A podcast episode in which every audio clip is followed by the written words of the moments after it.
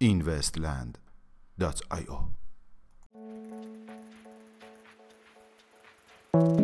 سلام. با این وستیلی دوشنبه سیوم اردیبهشت ماه 1398 در خدمت شما هستیم. درخواست کاربران برای کاهش هزینه کارمزد داو اخیرا کاربران استیبل کوین دایی که متعلق به کمپانی میکر داو می باشد به کارمزدهای زیاد تراکنش های این رمزرز اعتراض کرده و این کمپانی را بران داشتند که رأیگیری در این باره در وبسایت خود راه اندازی کند.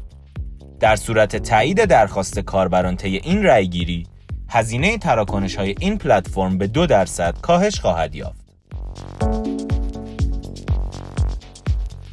مذاکره رسانه اجتماعی کیک با SEC آمریکا در شب گذشته تد لیوینگستون مدیرعامل رسانه اجتماعی کانادایی کیک طی مصاحبه با وبسایت خبری کوین دسک اعلام کرد که این کمپانی بیش از 5 میلیون دلار به منظور مذاکره با SEC ایالات متحده آمریکا هزینه کرده است.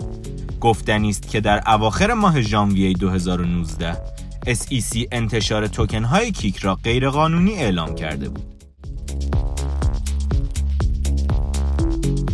بلاکچین کلیدی برای آینده دیجیتال وین اولرایک هومر وزیر فناوری و اطلاعات اتریش طی مصاحبه اخیرش درباره تأثیرات فناوری بلاکچین و رفاه این کشور سخن گفت. به گفته وی کشور اتریش از نظر پذیرش تکنولوژی های نوین در راستای بهبود خدمات به شهروندان خود بر سایر کشورهای اروپایی برتری دارد. ساخت شهرهای هوشمند به منظور دیجیتالیزه کردن خدمات بخش مهمی از رفاه مردم را در آینده در بر خواهد گرفت. بروز رسانی جدید اپلیکیشن رمزب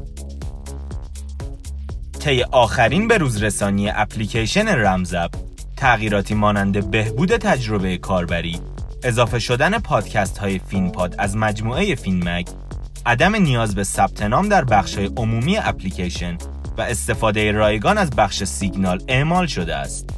این بروز رسانی را می توانید از طریق گوگل پلی و یا به صورت مستقیم از طریق وبسایت investland.io دریافت نمایید. گفتنی است که به علت ایجاد این تغییرات گسترده بهتر است ابتدا به حذف نسخه قبلی و سپس نصب نسخه جدید اقدام نمایید. میانگین قیمت 24 ساعته بیت کوین 7932 دلار میانگین قیمت 24 ساعته اتریوم 253 دلار و 77 سنت و مارکت کپ کلی رمزارزها به حدود 247 میلیارد دلار رسید که نسبت به روز گذشته 4 میلیارد دلار کاهش یافته است. ممنون که امشب هم همراه ما بودید. تا فردا شب خدا نگهدار